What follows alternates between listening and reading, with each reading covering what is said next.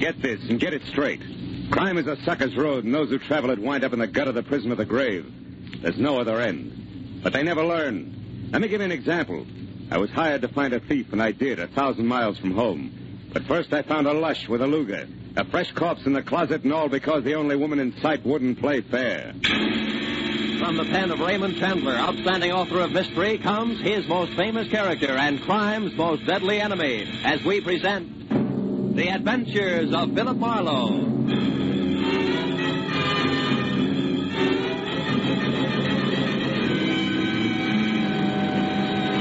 Now, with Gerald Mohr, starred as Philip Marlowe, we bring you tonight's exciting story, The Unfair Lady.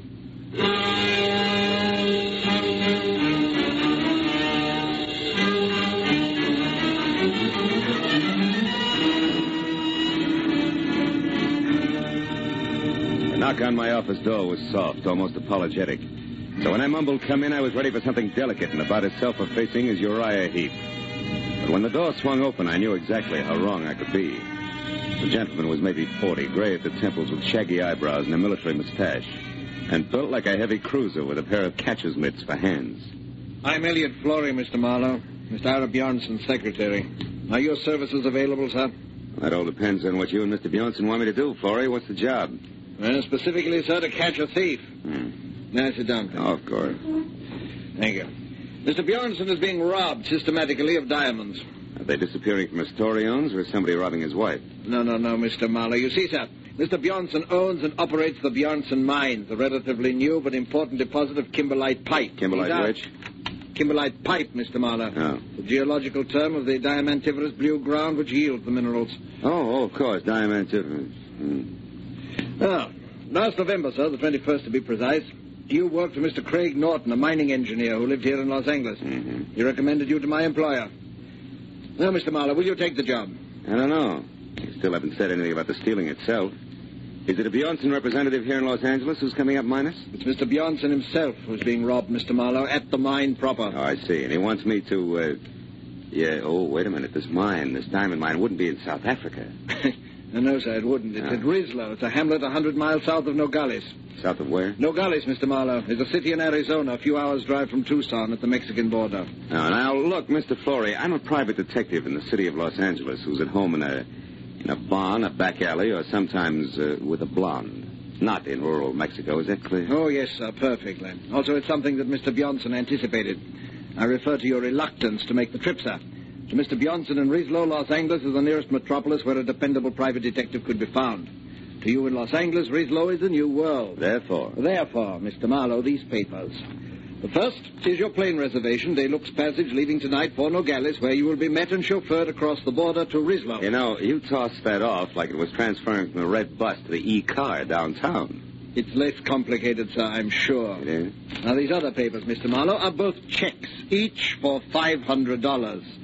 One is your fee, the other for expenses, not including your air travel. Your decision, sir. Oh, well, my decision, Mr. Flory, is that for 500 bucks plus Rislo is plenty cosmopolitan for me. I'll go. You'll go. I'll go.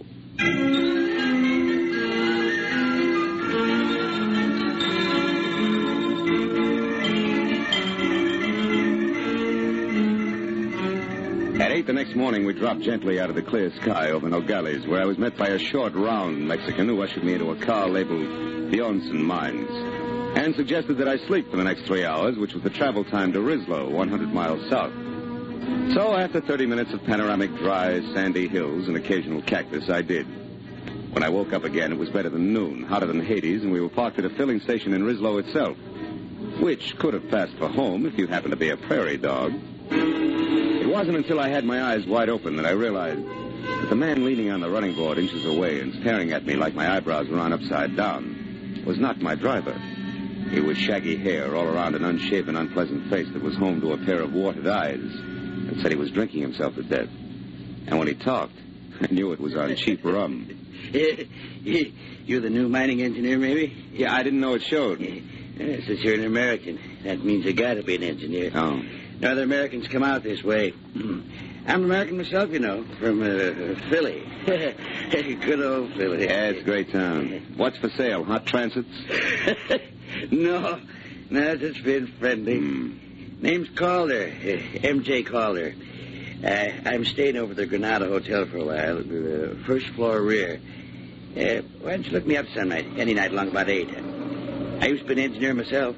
Might chew a fat a while. And... Yeah, yeah, we might do that. Well, I'll look forward to it. So long, pal.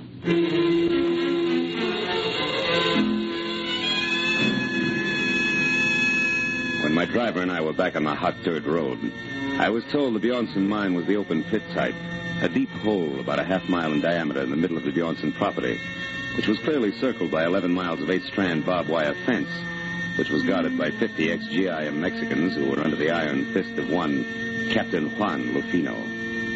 Twenty minutes later, when we entered the main gate and were slowly driving up a neatly landscaped white pebble road, we had a different picture of life at the Bjornson mines. It was the residential side, plush and strictly Beverly Hills, and the sprawling red brick house past the green and white tile swimming pool to the guest house beyond. Inside, I found the multimillionaire himself, who was a bald 50 perspiring and shaped like a bowling pin. At 10 o'clock last night, Marlowe, it happened again. $5,000 worth of stones. The seventh robbery in as many weeks, excluding, of course, the usual trickle. The usual trickle? One or maybe $2,000 worth a month. That stealing nobody can stop. The natives, the guards, visitors, everybody. But most of them we catch, Marlowe, because in the first place, our policing is very thorough. Mm. And second, to steal a rough diamond is one thing, but to get rid of it is something else again. Mm-hmm. Well, uh, tell me, Mr. Bjornson, these big thefts you're concerned about, do they all have anything in common? Yes. Two things, Marlowe. They always occur at night, and they are the work of somebody who knows my habits and has a good knowledge of the inside of my house. The big safe is never bothered. It is always some drawer or cabinet where I am keeping stones temporarily. I see. And, Mr. Bjornson, has anybody ever seen this thief? Last night, Helen Austin saw what could be the man running through the grounds at about 11 o'clock. She said he was tall with a lot of wavy hair. She uh, said that he was not the Mexican. Oh, by the way, Marlowe, Mrs. Austin and her husband are staying in the guest house where you will be put up. He works for you, Mr. Bjornson? No, Kelly Austin has a mine of his own about five miles from here. Smaller than ours, but rich, nevertheless. Oh, this will be Captain Lufino. Don't mind if he appears unfriendly, Marlowe. He considers your presence here a personal insult. Come in. You wish to see me, Senor Bjornson? Yes, Lufino. This is Mr. Marlowe, the detective. Ah. When Senor Flores came back this morning, Senor Marlowe, he spoke very highly of your reputation in Los Angeles. Mr. Flore only talked to my friends in Los Angeles, Captain. Ah. Now, Mr. Bjornson, you were telling me about the Austins. Yes, they have been with us for two or three months now, while their new house is being constructed at their own mine. Their last place burned to the ground. I would suggest, Marla, that you speak to her as soon as possible. Also, the captain here will tell you of some evidence that he found here on the ground last night. No, Senor. It turned out to be nothing. What kind of nothing, Captain? Uh, a fountain pen, yes. Uh, it belonged to one of the office workers. Uh, Senor Barnes, Yes? did you tell him about that Nat Campbell?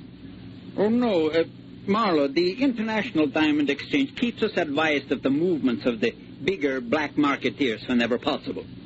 Three days ago, we were told that a man named Nat Campbell, an American who was at one time an engineer, has been operating in Mexico close to the border. Is there an accurate description of him? No. Anything else you have to know, Captain Lufino will take care of you. Also, I am sure that the captain will be glad to show you to your room at the guest house. Sir, it will be my pleasure to assist Senor Marlowe in any way I can. This way, Senor, please.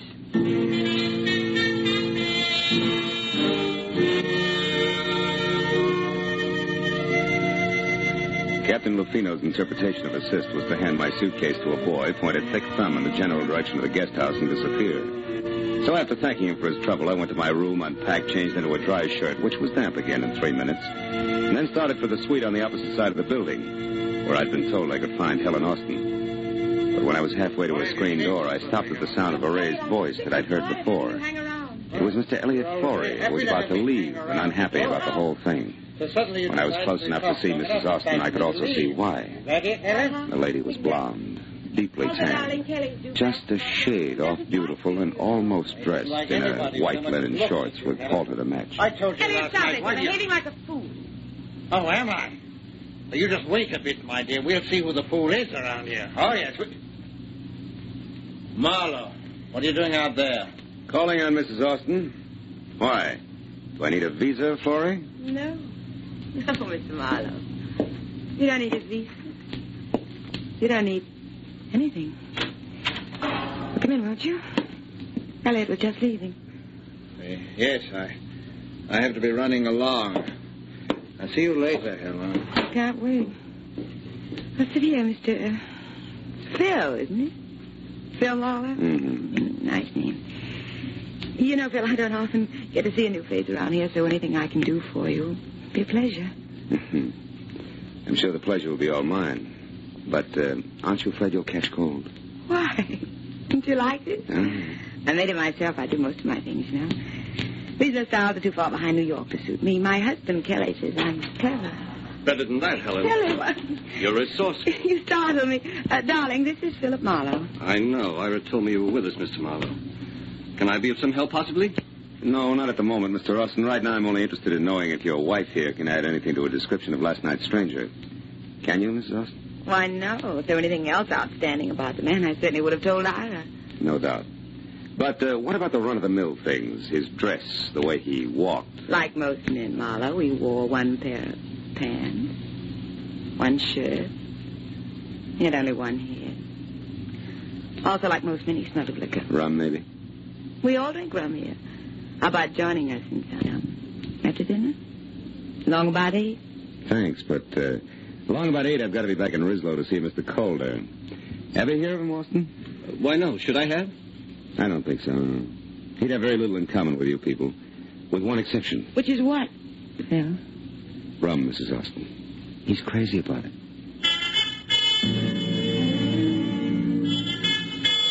After I left Kelly in what with one healthy cloudburst ad, it would make a great Sadie Thompson. I found Ira Bjornson and told him that I thought last night's stranger, one M.J. Calder, and Nat Campbell could be all one and the same. And that I would like to go into Rislow and check on just that, which suited him fine. So after apologizing for having just let Captain Lufino go off the evening in his car, he gave me the keys to a battered station wagon and wished me good luck. Four hours later, when it was dark and I was in Rislow and walking the dirty length of the ground floor corridor of the Granada Hotel, which was darker, I had a feeling I was going to need it. Who is it? Marlowe Calder, the new man at Bjornson's mine. Oh, fine. Be right with you. Yeah. Didn't expect you to take me up so soon. Yeah, well, you know the mines, Campbell. One's just as dull as the next, huh? That's right. Did you... What did you call me? Campbell. That's it, isn't it, Nat? No. Name's Calder, M.J. I told you that today. Yeah, and at the time I believed you, good old Philly included. Come on, Rummy, uncover the masquerade's over. Open up while you still can talk. What do you say? Uh, okay. Okay, ain't the biggest secret in the world. Here, sit down. For keeps. Why, you lousy lush! You don't aim any better than you lie! Hey, I had enough, I tell you. All right, we'll see. Now, come on, get up. We'll start all over again after we check you once. The kind usually has a nasty Luger tucked away someplace. All right. Now, what do you know about... Hey, Campbell, that stuff over there seeping under the closet door. The color isn't right for rum, brother. It's too red. Well, Captain Lufino. Yeah, he's dead, Marlowe. So don't move, you'll be right with him. Yeah, you see, I was right, Campbell. Your kind always has a nasty Luger someplace. Marlowe, I didn't do that. I didn't kill him. Oh, yeah, sure, sure. He committed suicide in your closet and closed the door as a gag, I suppose. That's enough. I don't try to be funny. I didn't even know he was here. I was out. When I come back, I found him. Campbell, that line retired with a flintlock rifle. If you hadn't parboiled your brains in fusel oil, you'd realize it. But it's the truth. I'll tell you what the truth is, cousin. Lufino had a piece of evidence that tabbed you as being out of Bjornson's mind last night at 11 o'clock. But he passed it off as a fountain pen that meant nothing because he resented me horning into his territory. Then he came here alone to put a pinch on you and get the credit. Only you dropped him instead. That's a lie. And I can prove it with the best witness in Mexico, next to Bjornson himself. Who are you talking about? One Mr. Elliot Flory, that's who. I was in the Cafe Quilota last night at 11, and Flory saw me there. No dice, Campbell. Flory didn't get it from no galleys until this morning. You're pretty seedy for a big city boy, Marlowe. Yeah? You can check the bartender at the cafe and see if I'm not right. But right now, I'm going to put you away so I can get out of here. Turn around, walk slow. Out the back way and down the stairs. Go on, move. What are you going to make my murder look like? Robbery? Don't act so brave. You'll live because I figure you'll clear me one way or another, whether you like it or not. Now hold it. That's far enough. Now open that cellar door. Okay. When you get out, don't waste time looking for me. I won't be around. So long, countryman. Don't hurt yourself.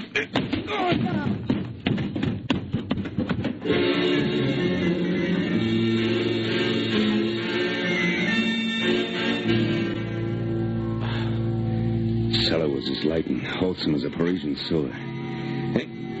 With the help of several generations of termites, it took a half an hour to break out. When I got upstairs again, it was deserted except for the late Captain Lufino. I went through his pockets, but they held nothing more exciting than battered cigarettes and some small change, but under the tight sash around his waist was a small green suede pouch containing three minute diamonds in the rough. I began to see what Bjornson meant by the usual trickle. Everybody, including the chief of his own guard, seemed to be in on the act. I dropped the pouch in my pocket and headed for the Quilota Cafe, where two American bucks and a nasty snarl at the bartender brought me the fact that Elliot Flory actually had been there last night. Had waited two hours for somebody who didn't show up, and then left. That made my next stop the mine. So I bounced the station wagon out of town, back to Bjornson's house, and started in. But a pair of bare shoulders above a snug linen halter intercepted me. Hello. You're back safe, I see. Enjoy all the sights in our filthy, stinking little town? Not much, Mrs. Austin. You should have taken me along as a guide. I could show you lots of interesting things, Hmm. Like what, for instance? like the sky. Mm. I like things clean, soft. I like lights and music and people. I like you, Mama. Save it. That buttons and bows routine is strictly your own problem. I've got work, and it starts with Elliot Flory. Where is he? What makes you think I'd know that? Because you two have been keeping close track of each other for some time. You're anxious to drop it, but Flory isn't. And now he's got a hold over you, and you're worried silly. Well, you did- that, too. From what I know, I can fill in a very unpleasant yarn, and I will if I have to. So come on, baby, no dramatics. Let's have it. Where's Flory? Marlowe, you're a louse. But at that, you're better than he is. Went over to our place of mine about half an hour ago. I don't know why he wouldn't tell me. Just warned me to keep my mouth shut and left. That doesn't make sense. Where's Mr. Austin? My good husband is off somewhere checking on supplies, he said. Okay, I'll pay a call on Flory right now. When I get back, baby, I'll have a lot of answers, so I advise you to wait up, huh? Sure. When you're all through with him, do me a favor, will you, Mr. Tough Detective? What, throw him back? No, kill him. After she said it, she stared at me for a moment and then turned and walked away. And from the bitterness in her face, I figured she had more on her mind than she told me about. But as I beat it around to the driveway where I'd left the station wagon, climbed in and wheeled out the gate. I forgot about theories and headed for the Kelly Austin mine in a big scale diamond thief as fast as the rutted road and loose body bolts would permit. I'd barely gotten out of sight of Bjornson's house where from somewhere out of the truckload of shadows I was hauling in the rear end of the station wagon. The muzzle of a gun was shoved hard against the back of my neck and held there. Pull over and stop, Mr. Marlowe, but don't take your hands off the wheel. Austin, you're off your rocker. You've been working too hard. Not so hard that I didn't get back in time to see you kissing my wife. You don't deny it, do you? Well, for what it's worth, you got your subject backward, but never mind Don't that. turn around, Marlowe. I'm sorry about this. I liked you when we met today. Now listen, we'll take this up later in detail.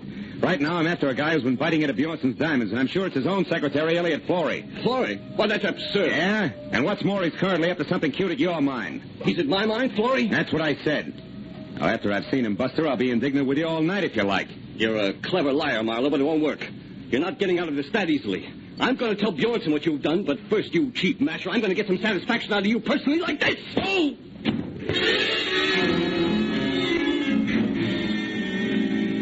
First, first one, one side of my head, and then the other exploded like Roman candles. I fell a long way out of the car door to the road. And I finally stopped falling and started back to my feet. I had a double handful of Mexico in my mouth. All the rest of it I could see looked big and black and deserted. The station wagon was gone, and so was my enthusiasm, and the picture of Marlowe on foot in the middle of the Mexican mountains looked pretty stupid. I trudged back toward the house. But I stopped as a pair of headlights swung out the gate and slashed down the road at me. Came to a sandstorm halt. Marlowe! Happened to you? It's a long story, Mrs. Austin. The less you hear about it from me, the better for all of us. What do you mean? That Kelly, your husband, was watching when you wanted to show me the Mexican sky and the moon up there at the house. He was just a teensy bit irate about it. Oh, is that all? That's enough. What about Florrie in the mine, Marlowe? How should I know? I got tangled up as a heavy in this corny gaslight melodrama. I. You... Hey, wait a minute. You. Did you put that jacket on since I saw you last? No, what's the matter? Come over here in the light. Come on. Sure. Now, listen, Helen.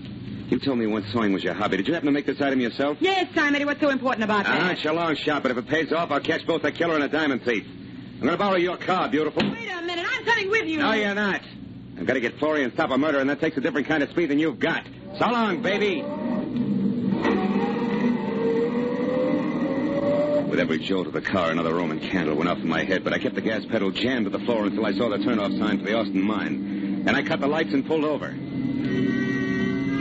Was 400 yards up the side road to the gate where a Mexican sentry in a battered sombrero leaned against a post on a barbed wire barricade. I skirted him and followed a path outside the fence until I found the landmark I was looking for. There was another sombrero, and a few feet away, sprawled out, sleeping soundly from a blow on the back of his head, was its owner. Two strands of the barbed wire had been cut, so I crawled through and up to the edge of the big pit. It looked black and bottomless until a tiny flicker of light down deep inside went on for an instant and then went out again. That was my cue. But I was 15 tooth and nail minutes playing mountain goat on tiptoe down 150 vertical feet of ladders and catwalks before I was near the bottom and close enough to hear a pick biting hard clay.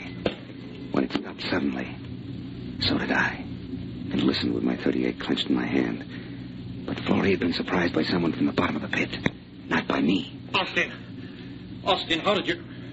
No, no, no. Don't shoot, Austin, please. Why not, Mr. Florey? You found what you were looking for, didn't you? Didn't you? Yes. Yes, I did. And what precisely did you find? My mine has run out? That it's worthless? That I've kept it going only with stolen diamonds? That's right. I suspected it. Now I know. You're the one who's been stealing from Bjornson. You bring the diamonds here, you salt your own ground with them, and then remine them as fresh stone. And get the full market price, yes. But what do you hope to achieve with this information now, Mr. Florey? You realize that I have to kill you? No, wait. Wait, I... I have nothing against you, Kelly. In fact, I have a proposition to offer you. You're in a poor position to bargain, but go ahead. Now, you'll never get away with killing me. Won't I? I got away with one murder. Bruno. He would have found out about me eventually because I made a mistake last night. But that sot Campbell will take the blame for him. And right now, you're just another trespasser, so make your offer. Make it good. Go on, go on. All right. I... I promise you, no one will ever know about this. If you'll get out of Mexico and leave Helen here with me. You dirt. I'm not going to shoot you, Florey. I'm going to strangle you with my bare hands. You ought to turn my back and let you. Look, Gas, cool's out. Drop it, Austin. Stand still, both of you. No, it's too late for that. You, you hit him, Marlowe. You got him. I, I think he's dead. Yeah. And I got something for you, Florrie. I hope I can get the slime off my fist.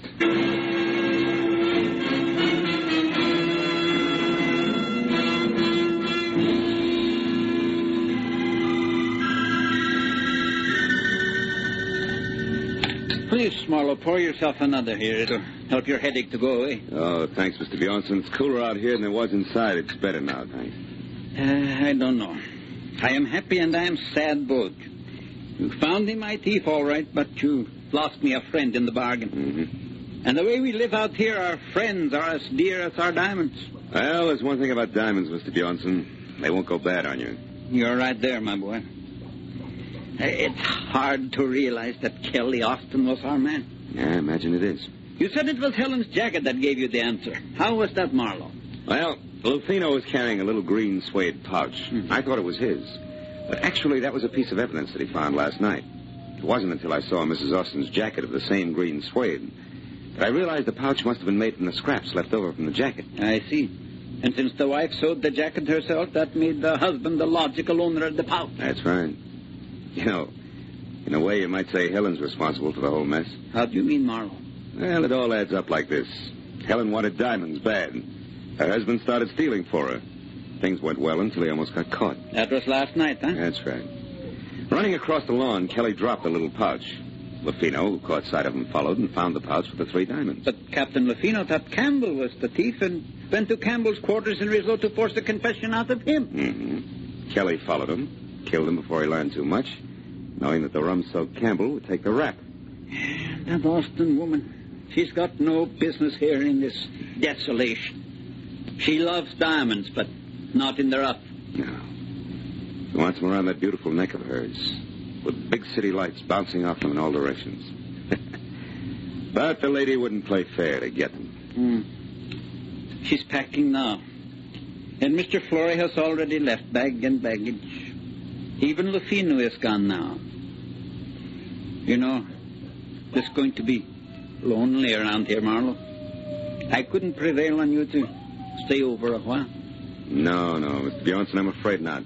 I'd probably catch myself picking little pebbles out of every clay bank I found. And the first thing you know, I'd be stuck here, too. Besides, what would Hollywood Boulevard do without Marlowe? And vice versa.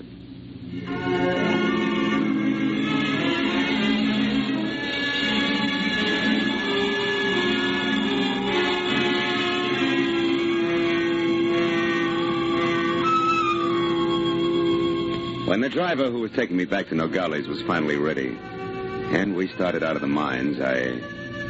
I took a long last look down into the gaping, dirty, lonely pit that was the Bjornson Diamond Field.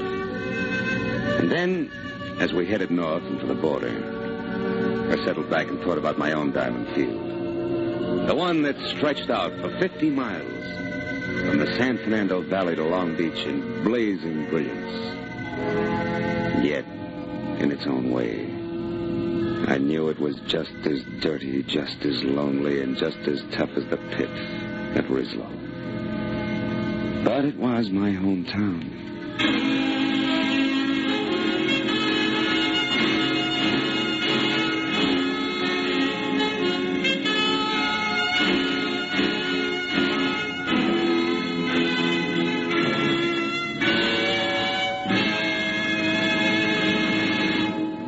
Adventures of Philip Marlowe, created by Raymond Chandler, star Gerald Mohr, and are produced and directed by Norman Macdonnell. Script is by Mel Dinelli, Robert Mitchell, and Gene Levitt.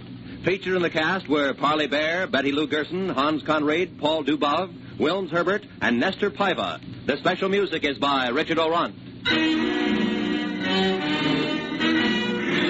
Be sure and be with us again next week when Philip Marlowe says.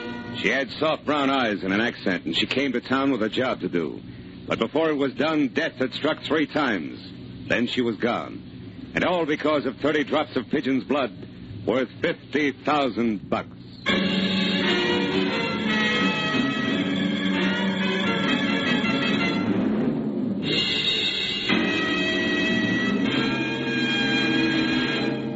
Later this evening on CBS, you'll hear a voice saying quietly, A tortoise told a household pest, Goodbye, goodbye.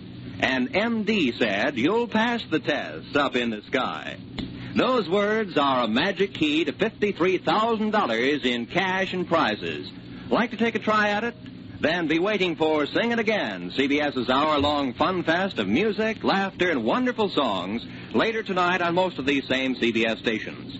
This is Roy Rowan speaking. Now, stay tuned for Gangbusters, which follows immediately over most of these same stations. This is CBS, the Columbia Broadcasting System.